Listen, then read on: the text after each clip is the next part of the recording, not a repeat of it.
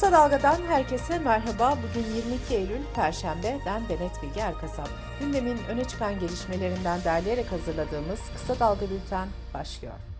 Türkiye'de temel hak ve özgürlük ihlallerine yenileri eklendi. Yasak haberleri bu kez adli yönünden geldi. İstanbul Büyükşehir Belediye Başkanı Ekrem İmamoğlu'nun YSK üyelerine hakaret ettiği iddiasıyla yargılandığı davanın duruşması Kartal Anadolu Adliyesi'nde dün yapıldı. Sabah saatlerindeki duruşma öncesi kaymakamlık devreye girip yasak kararı aldı. Böylece adli önünde yapılmak istenen basın açıklaması engellendi. CHP İstanbul İl Başkanı Canan Kaftancıoğlu sosyal medya hesabından açıklama yaparak şunları söyledi. Resmi yazıyla adliyeye girmek, davayı takip etmek ve adliye çevresinde bulunmayı yasaklamak ne demek? Bu arada İmamoğlu'nun davası tanık dinlenmesi için 11 Kasım ertelendi. Öğleden sonra ise cumartesi annelerinin 700. hafta eylemlerine yönelik polis müdahalesiyle ilgili yargılandığı dava vardı. Bu davada da benzer bir gelişme yaşandı. Duruşma öncesi alınan yasak kararıyla basın açıklaması yapılmasına izin verilmedi. Aralarında kayıp yakınları, avukatlar ve gazetecilerin de olduğu 16 kişi gözaltına alındı. Bucak aşiretinin lideri eski DYP milletvekili Sedat Bucak, İyi Parti Genel Başkanı Meral Akşener'in kendisini ziyaret etmesiyle yeniden siyasete döneceği söylentilerinin gerçeği yansıtmadığını belirtti. Sedat Bucak, aktif siyaseti bıraktım, Meral Hanım'la sadece eski günleri yad ettik dedi. HDP'ye bakanlık verilebilir açıklaması ile gündeme gelen CHP İstanbul Milletvekili Gürsel Tekin eleştirilere yanıt verdi. Gürsel Tekin şunları söyledi. AK Parti'nin kapatılmaması için beyan verince demokratım, konu Kürtlere gelince antidemokrat mı olacağız? Bu ülkenin kardeşlik hukukunu korumamız lazım. Çocuklara okulda bir öğün yemek verilmesi için muhalefetten gelen adımlar devam ediyor. Türkiye İşçi Partisi İstanbul Milletvekili Sera Kadigil geçen hafta bu konuda kanun teklifi vermişti. Benzer hamle CHP ve İyi Parti'den de geldi. CHP resmi tüm örgün eğitim kurumlarındaki öğrencilere ve eğitim çalışanlarına ücretsiz öğle yemeği ve içme suyu verilmesini önerdi. İyi Parti ise derin yoksullukla mücadele kapsamında Rüzgar Gölü projesi hazırladı. Projede tüm devlet okullarında ücretsiz kahvaltı veya öğle yemeği sunulmasının maliyeti hesaplandı. Buna göre 15 milyon çocuğa yıl boyunca ücretsiz öğle yemeği vermenin maliyeti 17.4 milyar lira. 15 milyon çocuğa yıl boyunca ücretsiz öğle yemeği ve kahvaltı maliyeti ise 26.2 milyar lira olarak hesaplandı. Bu arada CHP'nin eğitim politikalarından sorumlu Genel Başkan Yardımcısı Lale Karabıyık 3 milyon çocuğun kronik yetersiz beslenme yaşadığını açıkladı. Karabıyık'ın Birleşmiş Milletler Dünya Gıda Programı tarafından hazırlanan ve Haziran ayında güncellenen Dünya Yoksulluk Haritası'ndan aktardığı bilgilere göre Türkiye'de 5 yaş altı çocukların %1.7'si yani yaklaşık 1 milyona yakını da akut yetersiz beslenme sorunu yaşıyor. Anayasa Mahkemesi'nden yüksek öğrenim kredilerine ilişkin önemli bir karar çıktı. Buna göre kredilerin birden fazla taksiti ödenmediğinde borcun tamamının peşin ödenmesini öngören kanun hükmü iptal edildi. Nobel ödüllü yazar Orhan Pamuk, Altılı Masa umarım iyi bir aday bulur, umarım o aday kazanır ve demokrasimizi restore eder dedi. T24'ten Murat Sabuncu'ya konuşan Orhan Pamuk, CHP Genel Başkanı Kemal Kılıçdaroğlu için de şu yorumu yaptı. Kendisi çok kurnaz, şeytan ayakkabısını ters giydirecek bir politikacı olmayabilir. Ama bizim istediğimiz saydamlık, dürüstlük ve güveni bana veriyor.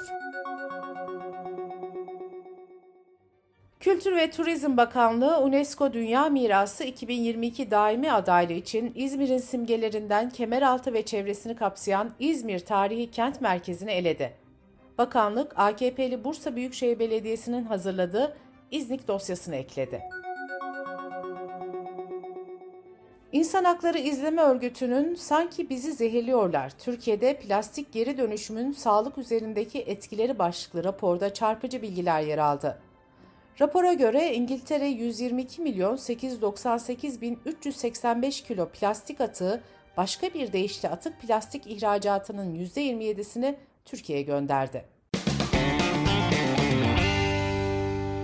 Kısa Dalga Bülten'de sırada ekonomi haberleri var. Çevre, Şehircilik ve İklim Değişikliği Bakanı Murat Kurum, TOKİ'den aldığı evin borcunu erken ödeyerek tapusunu hemen almak isteyenler için indirim kampanyası yapılacağını belirtti. Bakan Kurum, kampanyanın ayrıntılarının bugün Cumhurbaşkanı Erdoğan tarafından açıklanacağını söyledi. Tüketiciye yönelik uygulamalardan doğabilecek uyuşmazlıklara ilişkin başvuruları karara bağlamakla görevli tüketici hakem heyetlerine yapılacak başvurularda üst sınır 15.430 liradan 30.000 liraya yükseltildi.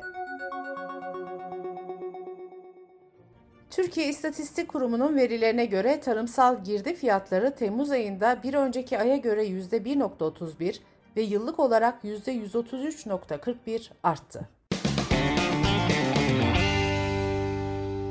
Dış politika ve dünyadan gelişmelerle bültenimize devam ediyoruz. Ukrayna'nın doğusunda bulunan Donbas bölgesindeki Rusya yanlısı ayrılıkçılar Rusya'ya katılabilmek için 23-27 Eylül tarihlerinde referandum düzenleyecek. Rusya Devlet Başkanı Putin bölgelerin bağımsızlık kararlarını desteklediklerini belirtirken kısmi askeri seferberlik ilan etti. Batı'yı açık açık tehdit eden Putin şunları söyledi. Batı'ya söylüyorum, cevap vereceğimiz birçok silahımız var ve bu bir blöf değil. İnsanımızı savunmak için tüm kaynaklarımızı kullanacağız. Rusya Savunma Bakanı Şoygu ise yalnızca profesyonel askeri tecrübeye sahip kişilerin göreve çağrılacağını, öğrencilerin ve yalnızca zorunlu askerliğini tamamlayan gençlerin muaf olduğunu söyledi. 300 bin yedek askeri gücü harekete geçirecek kısmi seferberlik çağrısından sonra Rusya çıkışlı tek yönlü uçuşlarda biletler tükendi. Bu arada Rusya parlamentosunun üst kanadı Federasyon Konseyi, kısmi seferberlik çağrısının ardından firar eden veya birliğe teslim olmayan kişilere 10 yıla kadar hapis cezası verilmesini öngören kanunu onayladı. ABD Ulusal Güvenlik Danışmanı Jack Sullivan, Ukrayna'nın doğusunda Rusya'ya katılmak için yapılacak referandumu tanımayacaklarını söyledi. Benzer açıklama NATO Genel Sekreteri Stoltenberg'den geldi. Genel Sekreter, sahte seçimlerin hiçbir meşruiyeti yoktur ifadesini kullandı. İngiltere Savunma Bakanı ise Putin'in kısmi seferberlik ilan etmesinin ardından yaptığı açıklamada bu ilanı işgalin başarısızlığın itirafı olarak nitelendirdi. İran'da Maşa Amini'nin ahlak polisi tarafından gözaltına alındıktan sonra ölümüyle ilgili protestolar birçok şehre yayıldı.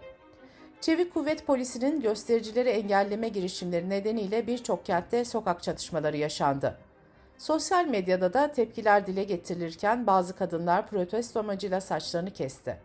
Bu eyleme daha sonra İranlı erkekler de katıldı. Protestolar sırasında çekilen videolar da sosyal medyada yayıldı. Görüntülere göre göstericiler ülkenin dini lideri Ali Hamenei aleyhine de sloganlar atıyor. İranlı yetkililer ise eylemlerle ülkede kaos hedeflendiğini öne sürüyor. Tahran polis şefi ise Amine'nin ölümüyle ilgili suçlamaları reddediyor.